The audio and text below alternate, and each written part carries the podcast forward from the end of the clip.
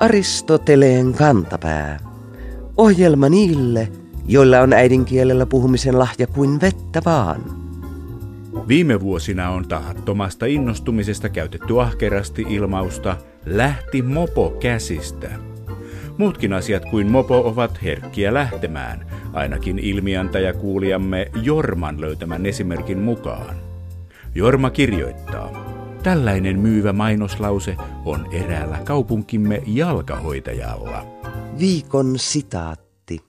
Hyvinvointi lähtee jaloista. Jormaa askarruttaa. Minkä verran lienee asiakkaita? Hyvän mainoslauseen laadintahan lähtee siitä, että kuluttajalta pitää saada jalat alta, jotta hän ottaa jalat alleen ja ryntää hankkimaan tuotteen tai käyttämään haluttua palvelua.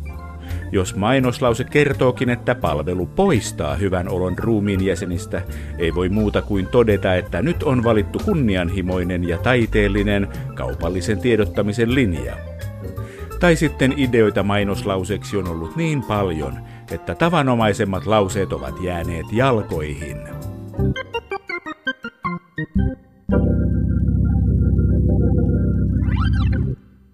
Suomalaiset ylpeilevät muumiensa, ralliautoilijoittensa ja viinapäänsä lisäksi sillä, että kun muiden kielten puhujien elimistössä ajattelua ynnä muita sielullisia asioita hoitaa yksiköllinen elin, kuten vaikkapa en hjerna, p-aju tai a brain, meillä suomalaisilla korvien välistä löytyvät monikolliset aivot – Monikolliset aivothan perustuvat totuuteen. Ihmisillä on paitsi oikea ja vasen aivopuolisko, myös isoaivot ja pikkuaivot, keskiaivot ja väliaivot. Puhumattakaan muista aivojen osista, kuten aivokurkiaisesta, mantelitumakkeesta ja hippokampuksesta. Ihmisen pääkoppahan on täynnä erilaisia ajattelun ja toiminnan koordinoinnin elimiä. Miten kukaan voi ajatella tuollaista joukkoa yksiköllisenä? Kyllä muinaiset suomalaiset ovat olleet fiksua kansaa, kun ovat näin osanneet ajatella. Valitettavasti sanakirja palauttaa meidät ainakin osittain maanpinnalle. Agrikola puhui yksikössä aivosta. Samoin kaikki muutkin vanhan Suomen puhujat, jolleivat sitten käyttäneet sanaa aju. Aivojen monikkoluonne alkoi heijastua elimen nimeen kielessämme vasta 1800-luvun lopulla – Vanhan kirjasuomen sanakirjan päätoimittaja Pirko Kuutti kertoo, että vuonna 1885 ilmestyneessä Duodeckimin sanaluettelossa Suomen lääkäreille annetaan hierna-sanan vastineeksi aivot. Ja vuonna 1909 ilmestynyt tietosanakirja osoittaa monikkomuotoisen nimityksen vakiintuneen. Aivot on elintärkeä elin, jos aivot vammautuvat, ihminen voi kuolla, halvaantua tai menettää muistinsa. Aivovaurio voi myös häiritä ihmisen kykyä käyttää kieltä. Tällaisia häiriötiloja kutsutaan afaasiaksi. Mitä erilaisia kielellisiä häiriöitä tunnetaan? Mikä kohta aivoista hoitaa puhetta? Entä lukemista ja kielen ymmärtämistä? Voiko afaasiasta parantua? Logopedian professori Emeritta Anu Klippi on tutkinut afasiaa jo vuosia ja kanssa toimittanut viime syksynä ilmestyneen kirjan Afasia, aikuisien kielihäiriöiden aivoperusta ja kuntoutus. Kysytään häneltä.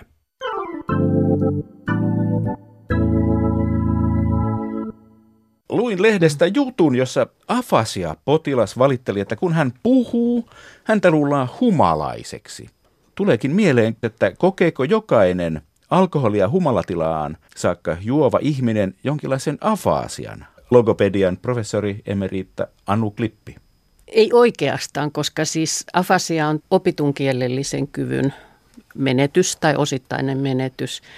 Ja se ei ole puhehäiriö, mitä taas oikeastaan sitten humalatilaan yleensä liittyy, että, että jos on vahva humalatila, niin se on oikeastaan semmoinen aivojen myrkytystila ja siinä tulee tämä puheen motoriikan ongelma. Puhe alkaa puuroutua ja tulla epäselväksi. Mutta se, mitä afasia on, niin afasia ei ole puhehäiriö, vaan se on tämmöinen kielellinen häiriö. Se on kielellisen tiedon ja kielen käytön häiriö. Ja siihen liittyy ilmaisuvaikeutta, puheen ymmärtämisen vaikeutta, lukemisen vaikeutta, kirjoittamisen vaikeutta. Ja siihen jollain lailla sitten myös liittyy tämmöinen kielellisen ajattelun ja kielellisen muistin toiminnan ongelmaa. Mikä sitten aiheuttaa tällaisia häiriöitä? Kaikkein tavallisin syy on aivoverenkiertohäiriö. Ja silloin kyseessä on usein sitten nimenomaan vasemmassa aivopuoliskossa esiintyvä verenkierron häiriö, esimerkiksi aivovaltimon tukos. Ja jos se tukos on siellä tämän haarautuvan valtimon tyviosassa, niin siitä voi seurata sitten laajempia häiriöitä ja jos on siellä latvaosassa, niin siitä seuraa sitten ehkä pienempi vaurioalue. Onko aina osattu yhdistää afaattisia oireita nimenomaan siihen, että se johtuu jostain, joka on tapahtunut päässä. Professori Emerita Anu Klippi. Kyllä siis tietyllä tavalla, että jo muinaisten egyptiläisten hieroglyfeissä on kuvauksia päävammoista ja puhumattomuudesta. On olemassa esimerkiksi semmoisen egyptiläisen lääkäri Imhotepin kuvauksia, jossa ihminen on saanut päänvamman ja sen jälkeen hän ei ole enää pystynyt puhumaan – mutta tietenkään tässä ei tiedetä, että onko se nyt sitten siihen puheeseen liittyvä ongelma erityisesti vai onko se kielellinen ongelma. Siis puhekyvyn ja kielen ja aivojen suhdetta ei osattu varmasti kyllä eritellä kovin tarkasti silloin vielä. Milloin tätä alettiin sitten oivaltaa paremmin? Jo antiikin aikana selvitettiin aivojen ja hermojärjestelmän yhteyksiä. Ja esimerkiksi Hippokrates on esittänyt kuvauksen, jossa ihminen on kadottanut puhekykynsä ja, ja hänellä on oikean käden halvaus, mikä nimenomaan usein liittyy siis afasiaan, että kun tulee se vasemmanpuoleinen vaurio aivoihin, niin se sitten voi vaikuttaa myös oikean puolen motoriikkaan. Sitten on esitetty historian aikana monenlaisia kuvauksia näistä puhe- ja kielen vammoista. Esimerkiksi renessanssiajalla oli kuvauksia, jossa afasia voitiin lievittää poistamalla sieltä kallovamman yhteydessä saatuja kallon siruja, jotka paino aivokudosta. No sitten 1700-luvun lopulla oli saksalainen fysiologi Franz Josef Gall, ja hän oli ensimmäisiä tiedemiehiä, jotka halusivat selittää niin kuin kokonaisvaltaisesti aivojen toimintaa. Hän halusi paikantaa henkiset ominaisuudet sinne aivojen eri osiin ja hänellä oli semmoinen teoria, jota kutsutaan frenologiaksi, että ihmisen henkisiä kykyjä voidaan arvioida arvioimalla näitä kallon muotoja.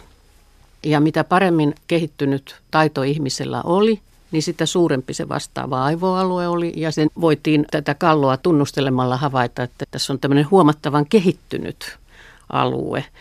Kallin mukaan esimerkiksi kielellinen kyky sijaitsi otsalohkon etuosassa silmien takana ja hänellä oli havainto esimerkiksi, että hänen luokkatoverinsa tai ystävä, jonka hän oli tuntenut, oli hyvin kielellisesti lahjakas ja hänellä oli niin kuin hyvin ulospäin pullistuvat silmät ja siitä hän lähti kehittelemään tätä frenologia-oppiaan. Vahva tilastollinen otanta. Kyllä, joo. Hmm. Milloin sitten alettiin päästä nykytieteen silmin niin kuin lähemmäksi mm. emosuonta? Logopedian professori Emerita Anu Klippi. 1800-luku oli kiihkeää aivojen tutkimuksen aikaa. Ja tämmöinen ranskalainen lääkäri Paul Broca, häntä pidetään afasia-tutkimuksen varsinaisena perustajana. Hänellä oli semmoinen kuuluisa potilastapaus herra Le Born tai herra Tan. Häntä nimitettiin herra Taniksi, koska hänellä oli oikeastaan vain tämä tavu taan, jota hän pystyi tuottamaan tai toistamaan taan, taan, taan. Ja Hänellä oli kyllä aikaisemmin jo ollut neurologista oireistoa ja kielellisiä häiriöitä jo 30-vuotiaana, mutta hän tuli Brokan hoitoon 52-vuotiaana. Ja Broka sitten tutki hänen puhekykyä ja hän havaitsi, että tällä herra Tanilla oli vaikea puheenhäiriö, vaikka hän ymmärsi hyvin puhetta ja pystyi viestimään eleillä. No sitten tämä herra Tan kuoli ja tähän oli se tapa, jolla sitten päästiin tutkimaan niitä aivoja. Että sitten tehtiin ruumiinavaus. Ja sen perusteella Broka havaitsi, että herra Tanin vasen aivopuolisko oli tuhoutunut pahasti. Ja Broka päätteli, että siellä kolmannen otsalohkopoimun kohdalla on vaurio. Ja itse asiassa Broka kutsui tätä häiriötä afemiaksi ja hän piti sitä tämmöisenä artikulatorisen puheen häiriönä, että ei tämmöisenä niin kuin kielellisenä häiriönä sinänsä. Ja hän oli sitä mieltä, että tällä herra Tanilla ei ole siis mitään, hän on hyvin älykäs ja hänen ajattelunsa toimii, mutta nimenomaan hän ei pysty tuottamaan puhetta. Ja hän ymmärsi hyvin puhetta. No sitten kun Broka niin kuin kiinnostui tästä aiheesta, niin sitten hän tutki useampia potilaita ja 1865 hän esitti kuuluisan teesinsä, että kielen suhteen olemme vasenaivoisia. Et siinä tuli se yhteys nimenomaan tänne vasempaan aivoon. Aikaisemminhan oli puhuttu niin kuin otsalohkoista ja sillä lailla. No Broka kyllä tunsi tai eritteli toisenlaistakin afasiaa, että hänellä oli esimerkiksi amnestinen afasia, Siinä ongelma oli se, että potilas kyllä pystyi tuottamaan jossain määrin puhetta, mutta hän ei onnistunut niin kuin välittämään ajatustensa sisältöä.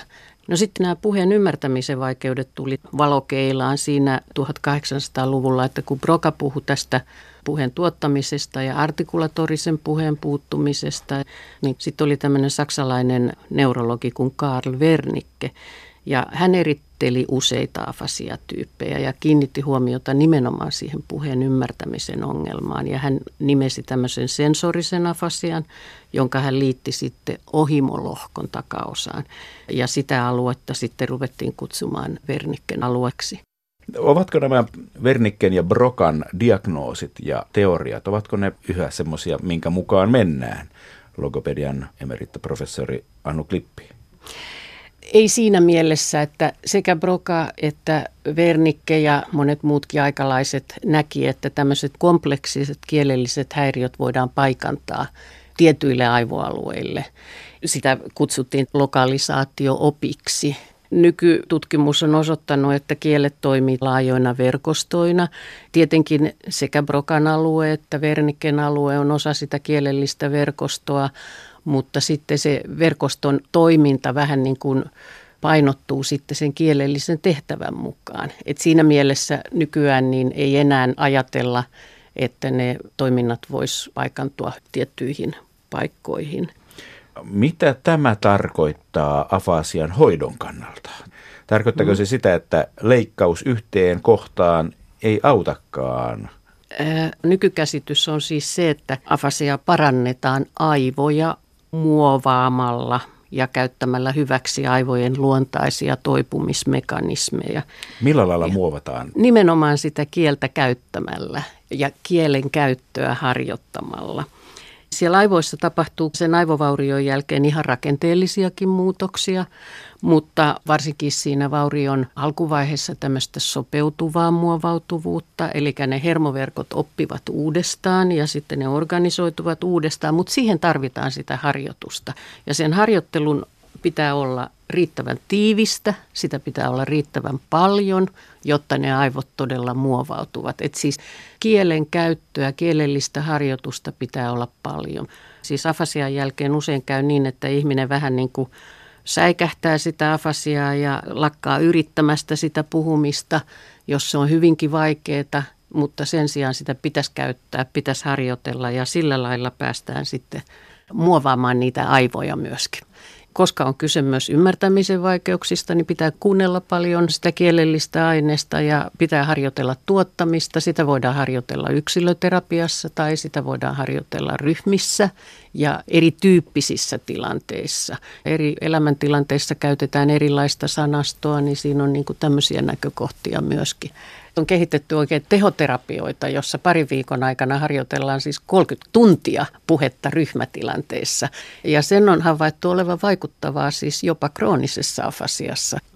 Ja tietysti se on aika monimutkainen kysymys, että miten se vauriokohta sieltä sitten toipuu.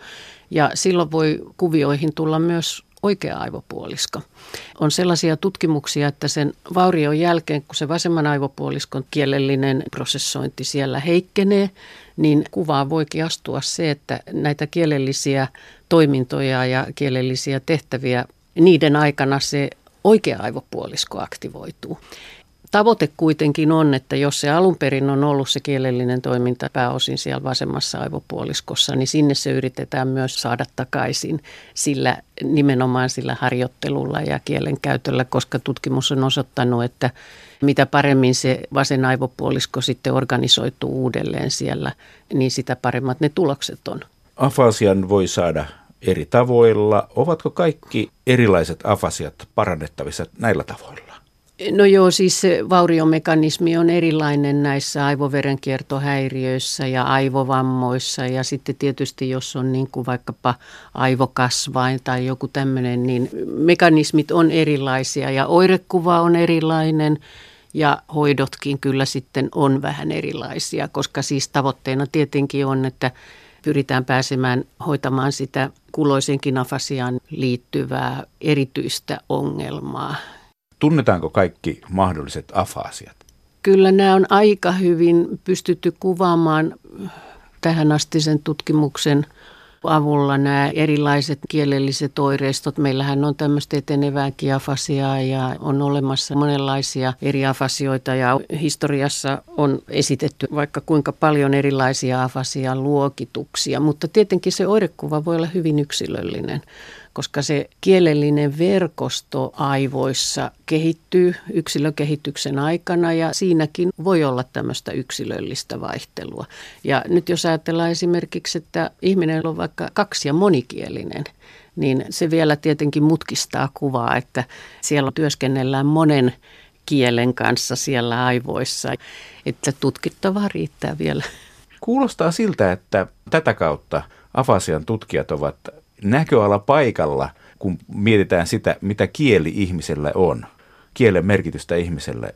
Kieli on hyvin voimakkaasti niin kuin ihmisyyteen kuuluva ja kieli myös rakentaa ihmisen identiteettiä aika vahvasti. Siis ihminen puheellaan ja kirjoittamisen kautta ilmaisee itseään ja jos sitten ihminen ei pysty kertomaan ajatuksia ja erittelemään tuntemuksia ja muistojaan ja ilmaisemaan itseään, niin tämmöinen olennainen osa ihmisyyttä jää toteutumatta silloin. Nykyään on tehty tämmöisiä haastattelututkimuksia, että miten ihmiset kokee afasian, niin – Afasia koetaan usein tämmöisenä vähän niin kuin erillisyytenä toisista ihmisistä ja siihen voi liittyä tämmöistä sosiaalisen elämän supistumista ja osallistumisen ongelmaa, varsinkin jos pitää mennä isompaan ihmisjoukkoon ja aika tavallinen afatisten ihmisten kertoma tarina on se, että ihmiset eivät ymmärrä, mistä afasiassa on kyse. Että tässä on hyvin monenlaista näkökulmaa liittyy tähän afasiaan. Aristoteleen kantapään yleisön osasto. Nimimerkki SH pyysi Aristoteleen kantapäältä apua MTV3 nettisivuilla olleen uutisotsikon tulkintaan. Näin se kuului. Andy Murray sanoi, pitäkää tunkkinne Britannian vuoden urheilupersoonan tittelille. Viesti oli piikki Trumpille. Nimimerkki SHlle ei sanonta pitäkää tunkkinne ollut tuttu, eikä hän ymmärtänyt, miten Marine toiminta kritisoi Yhdysvaltain presidentti Trumpia. Äärimmäisen turhautunut henkilö saattaa tehdä asioiden kulusta jo etukäteen negatiivisia johtopäätöksiä. Kuten siinä alun perin Yhdysvalloista peräisin olevassa tarinassa, jossa kauppamatkustajan autosta puhkeaa rengas syrjäisellä maaseudulla, eikä autosta löydy tunkkia renkaan vaihtamiseksi. Tarpuessaan kohti kaukana näkyvää taloa, mies kohtaa erilaisia vaikeuksia ja alkaa epäillä, että ehkä talon väki ei haluakaan lainata tunkkiaan syystä tai toisesta, varsinkaan juuri hänelle. Kun mies lopulta koputtaa talon ovelle, hän on jo täynnä vihaa ja turhautumista ja varma siitä, ettei häntä kukaan auta. Niinpä hän oven avautuessa vain huutaa, pitäkää tunkkinne. Jälkimmäisen kysymykseen löytyy vastaus artikkelista. Mary ilmoitti kieltäytyvänsä vuoden urheilupersona ehdokkuudesta twiitillä, joka oli täysin identtinen presidentti Trumpin aikaisemmin julkaisemalle Time-lehden vuoden merkittävin mies tittelin ehdokkuudesta kieltäytymiselle. Trumphan kieltäytyi kunniasta, koska hänen voittonsa oli järjestäjän mukaan pelkästään todennäköinen. Todennäköinen ei riitä, totesi Trump. Murray piikittelee Trumpin ylimielisyydelle ja herkkänahkaisuudelle olla asettumatta ehdokkaaksi ilman lupausta voitosta. Hänen on tosin helppo käyttää ehdokkuutaan poliittisiin tarkoituksiin, koska hän on voittanut palkinnon jo kolmesti.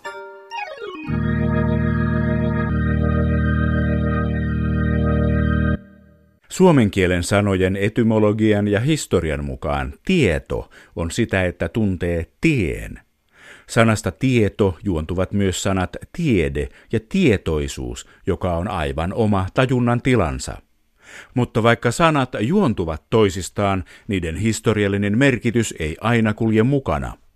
Hyvä esimerkki tästä ilmestyi viime heinäkuussa jääkiekkoon keskittyvässä verkkolehti Jatkoajassa.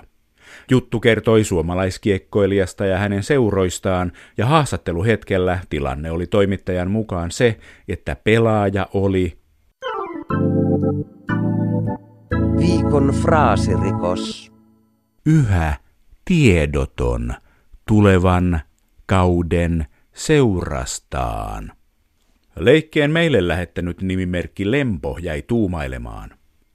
Jääkiekkohan on peli, jossa sattuu ja tapahtuu, mutta en tiennyt sen olevan niin raju, että pelaaja voi tulla tiedottomaksi tulevasta seurastaan. Vai tarkoittaako hän toimittaja, että pelaaja olisi epätietoinen? Aristoteleen kantapään tajuttomien fraasien pääsebra viheltää pillin ja viittoo jäähyaition suuntaan. Kirjoittaja on ollut ilmeisesti epätietoinen siitä, että vaikka sana tiedottomuus näyttää merkitsevän sitä, että ei ole tietoa, se merkitsee tavallisesti tajuttomuutta. Siis että taju on kankaalla, on pökrännyt, kuukahtanut, eli ei reagoi ulkoisiin ärsykkeisiin. Juuri kun olemme antamassa jäähytuomiota, videotuomari esittää pyynnön oletetun rikkeen videotarkistuksesta. Katsomme kielitoimiston sanakirjasta, mitä se sanoo sanan tiedoton merkityksistä. Ja hups heijaa, siellähän merkitysten pyörtynyt ja piilotajuinen jälkeen kolmantena tulee tietämätön. Armahdamme kirjoittain, mutta muistutamme, että kielen vakiintuneiden merkitysten hylkääminen johtaa yleensä väärin tulkintoihin. Sillä mitä muuta kieli on kuin vakiintuneita merkityksiä?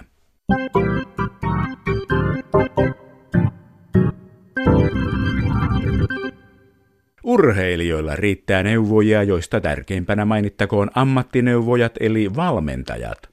Urheilutoimittajilla neuvojia ei sen sijaan yhtä järjestäytyneesti ole, joten nyt välitämme kaikille Suomen urheilujournalisteille ilmaisen neuvon. Tämän neuvon meille lähetti kuulijamme nimimerkki Sportti on paras urheilulaji ja neuvo alkaa näin. Urheilujutuissa niin television, radion kuin netin ja lehtienkin puolella käytetään kilpailujen toiseksi ja kolmanneksi tulleista kisailijoista usein ilmausta. Viikon sitaattivinkki. Voitti hopeaa kautta pronssia. Nimimerkki Sportti on paras urheilulaji jatkaa selitysosalla. Voittaminen tarkoittaa kuitenkin aina ensimmäiselle sijalle pääsemistä, eli kultamitalin ansaitsemista. Se ei siis tarkoita jämämitaleille sijoittumista. Oikeampi sana olisikin saavutti tai sai hopeaa kautta pronssia. Nyt sitten treenataan tätä neuvoa 50 toiston sarjoissa kolme sarjaa aamulla, lounaan jälkeen ja illalla palauttavien harjoitusten jälkeen, niin eiköhän me kuulkaa olla Pyeongchangissa heittämällä kymmenen parhaan joukossa.